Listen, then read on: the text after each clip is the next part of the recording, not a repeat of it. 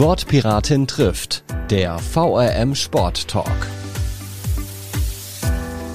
Hallo und herzlich willkommen zu Wortpiratin trifft, der V R M Sport Talk.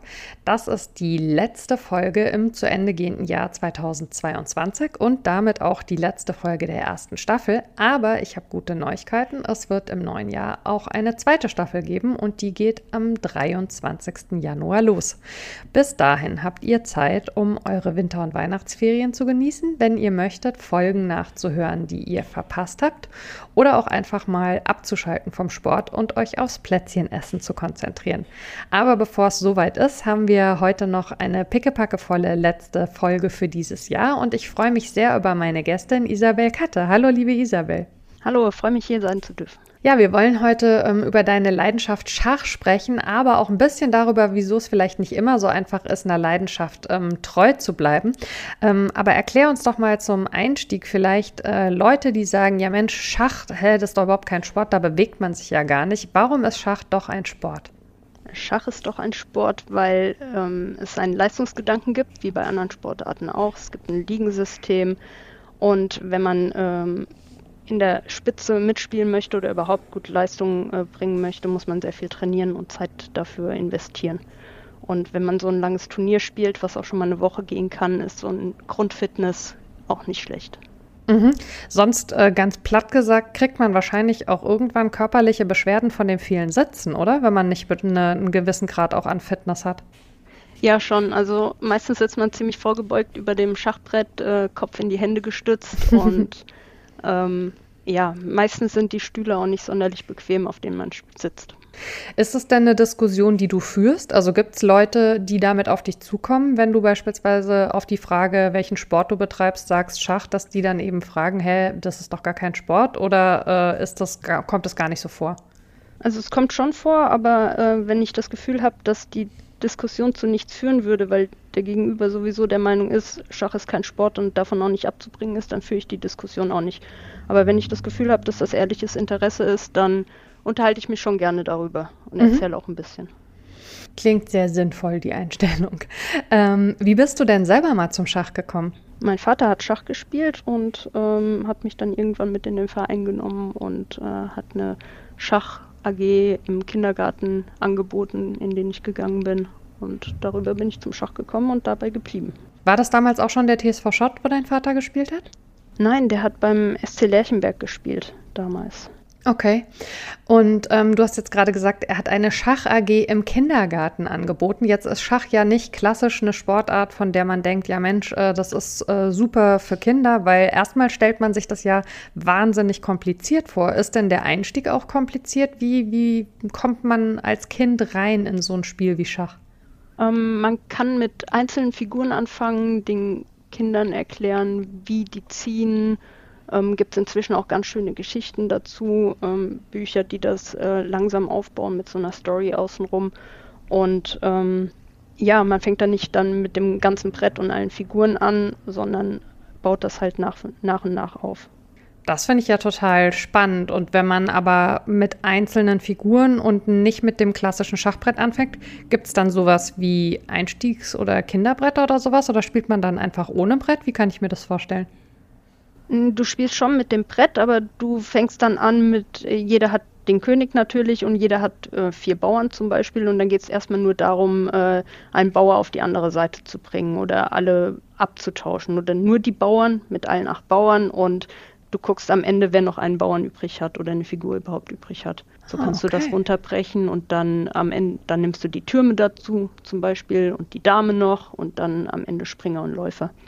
Kannst du dich erinnern, ob du das kompliziert fandest als Kind, dass man sich all diese Sachen eben erstmal merken muss? Ich meine, klar, andere Sportarten haben auch Regeln, aber ich meine, Schach gilt ja nicht umsonst eben auch als Denksport. Ich glaube, dass ich es am Anfang nicht kompliziert fand, aber ich bin ja da auch dann so ein bisschen reingewachsen und nicht äh, irgendwie ins kalte Wasser geworfen worden, hier sind die Figuren und äh, spiele jetzt mal eine richtige Partie, sondern hat sich halt so entwickelt und ich glaube, als Kind war das Schachspiel selbst wesentlich weniger kompliziert als später dann, wenn man mehr Züge sieht, mehr Möglichkeiten sieht, was man alles ziehen kann, mehr mit einberechnen muss, was der Gegner machen kann. Wenn das Kind spielt man halt einfach. Mhm. Hattest du als Kind dadurch, dass die ja unterschiedliche Züge machen dürfen, sowas wie eine Lieblingsfigur, mit der du besonders gerne gespielt hast oder wenn, wo du besonders froh warst, wenn du mit der ziehen konntest? Nein, nein. Aber ich glaube, also Springer mag ich ganz gerne, weil der halt die Farbe wechseln kann, auf der er steht und äh, nicht festgelegt ist. Mhm. Und ja. Wie ist das denn, wenn man äh, sich überlegt, welchen Zug mache ich als nächstes? Gibt es sowas wie, dass man versucht, Gegner oder Gegnerin einzuschätzen? Sind die mit mir auf einem Level? Erkennen die dieselben Zugmöglichkeiten, die sich für sie daraus ergeben, wie ich? Ähm, oder macht man, also hat man, hat man so dieses, dass man vielleicht manchmal sich auf sein Glück verlässt, dass das Gegenüber einen möglichen Zug nicht erkennt? Oder wie, wie gehst du daran? Also es gibt äh, Eröffnungsfallen, was äh, Anfänger gerne spielen, wo sie halt äh, mit einkalkulieren, dass der Gegner einen Fehler macht. Mhm. Ähm, im weiteren Verlauf kann ich mich aber nicht darauf verlassen, dass mein Gegner einen Fehler macht. Ich muss immer davon ausgehen, dass er den bestmöglichen Zug auf meinen Zug erwidert und äh, kann dann nicht das Risiko eingehen, dass mein Zug eigentlich ganz schlecht ist und nur dann funktioniert, wenn er einen katastrophalen Fehler macht. Sondern mhm. ich muss davon ausgehen, dass äh, mein Gegenüber den bestmöglichen Zug macht und will natürlich auch den Bestmöglichen dann machen. Ähm, du hast am Anfang gesagt, äh, dass du über deinen Vater äh, zum Schach gekommen bist. Ähm, dein Bruder hat auch gespielt, ne? Der hat auch gespielt, ja. Wie habt ihr das? Ein bisschen jünger als ich. Mhm. Wie habt ihr das dann gemacht? Also weil Schach kannst du ja nicht zu dritt spielen. Habt ihr dann äh, immer gewechselt? Wie kann ich mir so einen so einen Schachtag äh, bei euch zu Hause vorstellen? Wer hat da gegen wen gespielt? Wir haben durchaus auch äh, kleine Turniere gespielt, mhm. also jeder gegen jeden, äh, jeder gegen jeden mit einer Farbe jeweils und, und du hast dann auch abendfüllend. Ja, kann ich mir vorstellen. Und ähm, du hast mir auch mal erzählt, ähm, dass dein Vater dich am Anfang oder auch euch beide hat gewinnen lassen. Ab wann habt ihr das gemerkt? Weiß gar nicht, ob ich es gemerkt habe oder ob er das äh, gut kaschieren konnte. Ähm, er hat es irgendwann mal erzählt, dass er uns äh, hat gewinnen lassen, bis er dann plötzlich keine Chance mehr hatte und sich anstrengen musste und dann doch nicht mehr gewonnen hat. Und was war die Idee dabei? Wollte er einfach, dass ihr bei der Stange bleibt und nicht irgendwie schon relativ früh frustriert aufgibt quasi? Ich glaube ja. Ich okay. glaube ja. Meine Mutter hat mal erzählt, sie kam aus dem Urlaub, hat dort Schachspielen gelernt, hat ihrem Vater gesagt, hier, ich kann Schach spielen und der hat sie dann halt äh, völlig, äh, ja, also im Schachjargon würdest du sagen, der hat sie völlig überspielt. Also sie hat keine Chance gehabt, der mhm. hat gewonnen nach wenigen Zügen und dann hat sie die Motivation verloren gehabt. Und vielleicht wollte mein Vater genau sowas vermeiden, hat uns gewinnen lassen. Ja, wir haben dann beide auch sehr lange Schach gespielt, mein Bruder nicht. Mhm. Würdest du denn sagen, ähm, dass Schach ein Sport ist, der insgesamt eher männlich dominiert ist oder beziehungsweise der wahrgenommen wird als eine Sportart für Männer oder ist das, äh, sind das Kategorien, die im Schach so gar nicht vorkommen? Ich glaube schon, dass insgesamt mehr Jungs und Männer Schach spielen als Mädchen und Frauen und dass auch nochmal äh, so ein Bruch da ist dann, wenn in der Pubertät oder so andere Interessen dazu kommen, dass Mädchen eher aufhören mit dem Schach als Jungs. Und was glaubst du, woran das liegt? Weiß ich nicht. Ich habe hier weitergespielt. ähm, und wie war es für dich dann als Kind oder Jugendliche gegen gleichaltrige Jungs zu spielen? Hattest du das Gefühl, für die macht das einen Unterschied, ob sie untereinander spielen oder gegen dich antreten müssen oder vielleicht auch verlieren müssen? Ich glaube, dass wenn sie verloren haben, dass das schon einen großen Unterschied gemacht hat. Wenn sie gewonnen haben, eher nicht, aber wenn sie verloren haben. Also habe da einmal erlebt, dass ein Junge dann wütend rausgerannt ist und gesagt hat, ich höre auf, Schach zu spielen, ich habe gegen Mädchen verloren. Was, was schade ist, weil das äh, meine Leistung in dem Moment nicht äh, honoriert, sondern mhm. es so ein bisschen den, den Beigeschmack hat, dass er ja hätte eigentlich sowieso gewinnen müssen, ganz leicht und dass das Schlimmste, was passieren konnte, war, dass er verloren hat und äh, dass er diese Schande quasi nie wieder gut machen kann und ähm, das finde ich nicht schön. Kannst du dich erinnern, wie sich das für dich angefühlt hat? Ja, ich fand das doof in dem Moment, weil die, seine Reaktion darauf, dass er verloren hat, halt eine andere gewesen wäre, wenn ich ein Junge gewesen wäre. Mhm. Dann hätte er vielleicht honorieren können, dass ich gut gespielt habe. Ist ja und eigentlich nicht, dass ich schlecht gespielt ja. habe und er noch schlechter gespielt hat. Ja, genau. Ist ja eigentlich auch wirklich verrückt, also weil ich meine, es gibt ja natürlich Sportarten, wo man erstmal sagt, äh, vor allen Dingen in bestimmten Entwicklungsphasen ist halt einfach, also der körperliche Stand ein anderer, aber also warum geht äh, ein Junge davon aus, äh, dass er im Schach automatisch äh, jedes Mädchen schlagen müsste? Ist ja totaler Quark einfach. Ja, das ist eigentlich auch das Schöne beim Schach. Es kann tatsächlich ein kleines Kind, Grundschulalter, kann gegen über siebzigjährige spielen. Und es ist nicht gesagt, dass der eine dem anderen gegenüber einen Vorteil hat. Jeder kann Schach spielen. Ja, würdest du sagen, dass das was ist, was für dich auch diesen Reiz mit ausmacht am Schach? Ja, ein bisschen schon. Also du lernst halt auf Turnieren unterschiedlichste Menschen kennen und du hast nicht sofort einen Vorteil, weil du größer bist oder ähm, schneller rennen kannst oder ja, du, du setzt dich einfach ans Brett und spielst. Mhm. Du hast das Thema Turniere jetzt schon ähm, angeschnitten. Erklär doch mal jemandem, der mit Schach äh, auf so einem professionellen Level noch nie zu tun hatte, wie läuft denn so ein Turnier ab? Was gibt's da für Spielmöglichkeiten? Spielt man im Team? Ist jede, jeder auf sich gestellt? Wie können wir uns das vorstellen? Also da gibt's unterschiedliche äh, Turniere. Es gibt sowieso unterschiedliche Spielmodi. Es gibt Blitzschach, Schnellschach und Normalschach, mhm. die halt unterschiedlich lange Bedenkzeit jeweils haben.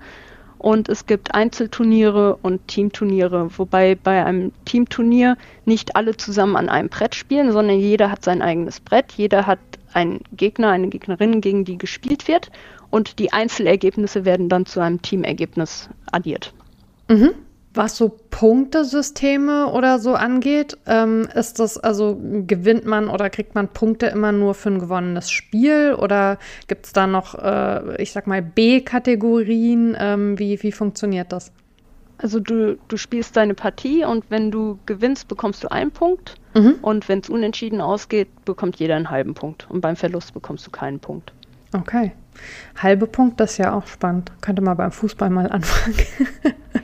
Ja, da gibt es halt dann äh, quasi eine Belohnung dafür, wenn du gewinnst, dann kriegst du drei Punkte mhm. beim Fußball und äh, beim Schach umgerechnet auf Fußball, wo du un- beim Unentschieden einen Punkt bekommst, bekämpfst du halt zwei Punkte. Mhm. Okay. Schach ist ja in meiner Wahrnehmung so ein bisschen äh, wie Tischtennis oder Minigolf. Äh, jeder hat das Gefühl, ach, das kann ja nicht so schwer sein, das habe ich auch schon mal gespielt. Was würdest du denn sagen, ähm, was äh, unterscheidet AmateurInnen und Profis jetzt mal äh, abgesehen vom Trainingsaufwand natürlich? Die Profis machen dieselben Fehler wie die Amateure, sie machen sie nur einfach deutlich seltener. Mhm. Und ich glaube, das ist so ein großer Unterschied. Die ähm, sind einfach durch das viele Training, was die haben, können die die Varianten besser berechnen. Die können dann nicht nur einen Zug im Voraus rechnen, sondern sieben, acht Züge im Voraus. Das macht sie halt dann stärker. Das finde ich ja einen total spannenden Punkt mit den Zügen im Voraus rechnen. Wie funktioniert das? Weil du kannst doch nie genau wissen, welche Züge eben dein Gegenüber zwischendurch macht. Wie kann man so viele Züge im Voraus berechnen? Da ist ja dann auch ein bisschen Glück dabei, oder ist das alles Können? Ähm, du kannst schon, schon Züge im Voraus berechnen, weil es einfach ganz, ganz viele Züge gibt, die nicht gut sind oder mhm. die einfach nicht sinnvoll sind, in dem Moment zu ziehen. Das heißt, ähm, du überlegst dir, was du ziehen würdest und dann setz, versetzt du dich in die Position des Gegenüber und überlegst, was würdest du an dessen Stelle ziehen. Und dann kannst du das meistens eingrenzen auf so drei, vier Kandidatenzüge. Mhm. Das wären dann die Möglichkeiten, die der Gegner hat, sinnvoll zu spielen, ohne direkt zu verlieren oder einen deutlich schlechten Zug zu machen. Und dann kannst du die einzeln wieder durchgehen und dasselbe Spiel für diese Züge auch wieder machen. Was würde ich dann auf diesen Zug machen? Mhm. Und dann kannst du halt das ähm, relativ schnell eingrenzen und äh, legst dich dann fest, ich mache den Zug und das sind die drei besten Züge, die der Gegner machen kann. Und dann rechnest du die weiter und entscheidest dich dann irgendwann, weil die Zeit hier läuft. Das bedeutet aber, um Züge vorauszuberechnen, ähm, ist ein möglichst ebenbürtiger Gegner, eine möglichst ebenbürtige Gegnerin besonders ideal, oder? Für das Berechnen selbst nicht, aber für die Wahrscheinlichkeit, dass äh, die Züge dann auch so mhm. eintreffen, genau, ja. ist es natürlich gut, wenn der Gegner auch stark ist. Mhm. Sehr spannend. ähm, du hast mal erzählt, ähm, dass beim T S V Schott ähm, die Abteilung Schach nie so gewachsen und erfolgreich geworden wäre ähm, ohne Erich Siebenhaar. Ähm, welche Rolle ja. spielt der im Verein und ähm, inwieweit hat er auch gerade ähm, euch mit den Frauenteams gefördert? Also er ist die Schachabteilung, würde ich jetzt sagen. Mhm. Äh, er ist nicht der Vorsitzende oder so, sondern er ist die Schachabteilung. Also der ist er ähm, natürlich auch, nur dass wir jetzt nicht ihm seinen Posten wegnehmen. Ja, er organisiert den gesamten Spielbetrieb, ähm, er meldet die Mannschaften, er fährt mit auf die Spiele, er ist der Teamkapitän quasi, ähm, bietet Training an oder hat lange Training angeboten und Vereinsabende organisiert. Ja, so das ganze Drumherum, was es braucht, um sowas überhaupt am Laufen zu halten. Man muss ja bei vielen Sportarten, um fit zu bleiben, nicht nur die Sportart selbst betreiben, sondern sich eben auch insgesamt äh, noch fit halten. Würdest du sagen, dass das beim Schach, wir haben vorhin schon das Thema Sitzen angesprochen, so ähnlich ist? Also, dass man quasi auch Nebensportarten betreiben sollte? Oder ist das eher nicht so? Also Schach spielen prinzipiell kann jeder, auch wenn er keine anderen Sportarten betreibt. Aber ich glaube, dass in der Weltspitze oder die Topspieler, dass die alle eine weitere Sportart haben oder selbst wenn es nur Joggen gehen ist oder äh, zweimal in der Woche ins Schwimmbad, Bahnen schwimmen, mhm. dass die also nicht, nicht nur Schach spielen, sondern auch einen Ausgleich suchen, bei dem sie tatsächlich dann körperlich aktiv sind. Und hat das tatsächlich viel eben mit dieser starren Sitzhaltung zu tun? Also weil im Endeffekt ist es ja so ein bisschen wie so ein Bürotag, oder? Ja, es ist wie so ein Bürotag und da suchen sich ja die meisten dann auch irgendwie eine Betätigung, nochmal spazieren gehen oder irgendeinen Ausgleich. Und es ist halt auch insgesamt sehr anstrengend. Du musst die ganze Zeit höchst konzentriert sein. Ja, und mit der Partie alleine ist es ja auch nicht getan. Du hast nochmal eine Vorbereitung, wo du dich mit dem Gegner beschäftigst. Du hast eine Nachbereitung, wo du nochmal die Partie durchgehst und analysierst. Das heißt, das ist schon, schon insgesamt sehr anstrengend. Mhm. Auch wenn du nicht die ganze Zeit ähm, rumrennst oder ja, sonstige, das, was die meisten Leute als sportliche Betätigung bezeichnen, ausübst. Und wie regelmäßig trainiert man? Schon täglich. Also wenn, wenn man wirklich das als Leistungssport betreiben möchte, dann führt kein Weg daran vorbei, täglich zu trainieren. Kann man das denn auch alleine machen? Man kann das alleine machen. Ähm, man kann äh, ja, zum Beispiel Partien Von, von Großmeistern nachspielen, analysieren. Man kann die Eröffnungen, die man spielt, trainieren, dass man einfach die Zugabfolgen auswendig kann. Man kann ähm, sich komplexere Stellungen aufbauen auf dem Brett und dann ähm, die analysieren, also diese Variantenberechnungen machen, die ich eben schon mal beschrieben mhm. habe. Und das üben auch mit ähm, unter Zeitdruck, dass man sagt, man hat jetzt zehn Minuten Zeit mhm. und muss den besten Zug finden und das ausanalysieren. Ja, solche Sachen. Aber es gibt auch so ein ganz klassisches Vereinstraining, also dass man sich zu einem festen Zeitpunkt eben trifft und gegeneinander übt? Ähm, das gibt es auch. Es gibt auch einfach Vereinsabende, wo dann alle Leute hinkommen und dann spielt man einfach Schach. Mhm. Vielleicht ein kleines Turnier, je nachdem, wie viele Leute da sind. Oder spielt einfach so Partien mit und ohne Bedenkzeit, unterhält sich. Oder schaut auch mal, wenn eine interessante Partie gespielt würde von den Großmeistern, schaut die sich auch mal an. Mhm. Ähm, jetzt haben wir ja im Vorfeld schon so ein bisschen drüber gesprochen, dass so deine richtige aktiven Zeit ähm, beim Schach eigentlich hinter dir liegt. Und ähm, die, was waren denn so die Gründe, warum äh, du mit dem Schach dann irgendwann nicht mehr so regelmäßig weitergemacht hast? Ich glaube, es war hauptsächlich äh, der Wechsel vom Jugendbereich in den aktiven Bereich. Also das ging vorher schon, schon Hand in Hand. Ich habe immer auch schon gegen Erwachsene gespielt, aber die Turniere, die Jugendturniere, das war halt schon ein großer Bestandteil meines Lebens. Ich war fast jedes Wochenende auf irgendwelchen Schachturnieren. Ähm, es gab Rheinland-Pfalz-Meisterschaften, deutsche Meisterschaften.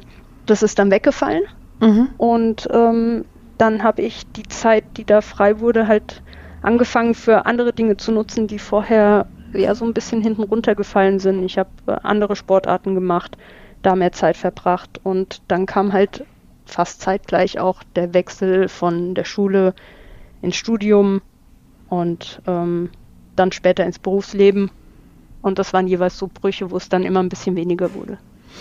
Du hast vorhin ähm, angesprochen, ähm, dass es ähm, mehr Jungs und Männer gibt und ähm, dass es auch, also gerade so im Jugendalter aus deiner Erfahrung, ähm, eher die Mädchen ähm, als die Jungs aufhören.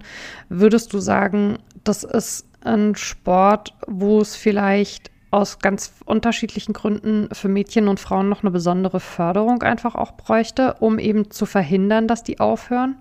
Ja, also ähm vielleicht lohnt es sich wirklich, die, wenn man merkt, dass da Mädchen sind, die sich dafür interessieren, auch in den, den Kindergärten schon und den Grundschulen, ähm, dass man da besonderes Augenmerk drauf legt, dass sie auch wirklich dabei bleiben und motiviert bleiben. Mhm. Patentrezept habe ich dafür auch nicht, aber... Mhm. Ja, also... Das kann jetzt natürlich auch einfach meine ignorante Haltung sein, als eine, die sich mit Schach eben äh, nie so intensiv befasst hat. Aber ich würde jetzt mal sagen, das ist ja auch ein Sport, der nicht so eine wahnsinnig hohe Sichtbarkeit hat, oder? Also es kommt ja wahrscheinlich auch so ein bisschen drauf an, wie bringt man Leute überhaupt dazu zu sagen, ich fange an damit. Ja, ich glaube, die meisten Leute, die irgendwie mit Schach in Kontakt kommen, kommen da tatsächlich über familiäre Sachen, dass ein Elternteil Schach spielt, dass bei den Großeltern ein Schachbrett rumsteht. Darüber in Kontakt, aber auch äh, in den Kindergärten haben die Schachspiele rumstehen. Ich weiß das von meinen Kindern und mhm. äh, da gibt es dann auch einen Erzieher, der gerne mit den Kindern Schach spielt und ähm, der dann auch ähm, ein Lehrbuch ähm, hat, wo spielerisch in eine kleine Geschichte verpackt äh, die Züge erklärt werden und ähm, ich weiß, dass das, ja, wie das jetzt äh, während der Pandemie ist, ob sie da noch die Möglichkeit hatten, weiß ich nicht. Aber ich weiß, dass sie vorher das auch äh, rege genutzt haben, dass dann die Kinder sich da dazu gesetzt haben. Und er hat so äh, die Geschichte vorgelesen und die haben ein bisschen Schach gespielt. Mhm. Und wie ist es, also du hast gerade schon angesprochen äh, mit den Kids, äh, wie ist es bei euch familiär? Hast du das Gefühl, du gibst das weiter an deine oder ist das Interesse da nicht so groß? Meine Tochter, die war schon mit auf äh, Schachspielen, äh, als sie gerade sitzen konnte. Mhm. Ähm, weil ich gespielt habe, aber hier zu Hause spielt eher mein Mann mit denen. Mhm. Du hast jetzt aber zuletzt auch wieder angefangen, ein bisschen mehr zu spielen, ne? Das heißt, so richtig losgelassen hat dich der Schach dann doch nicht. Nee, Schach war immer irgendwie da, aber ähm, es war dann nicht so, fehlte die Zeit oder ich wollte die Zeit dann, die ich habe, gerne mit anderen Dingen oder der Familie verbringen. Und ich habe neulich dann zum ersten Mal seit drei oder vier Jahren wieder Schach gespielt.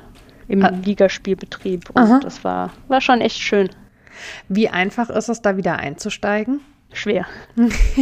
Warum? Was also macht es so schwer? Das was, ich, das, was ich vorhin mit der Variantenberechnung erzählt habe, das war einfach völlig weg. Ähm, ich habe nur noch geguckt, verliert mein nächster Zug? Nein, okay, dann kann ich den machen. Und das ist auch äh, nicht ganz der Anspruch, den ich eigentlich an mein Schachspiel habe.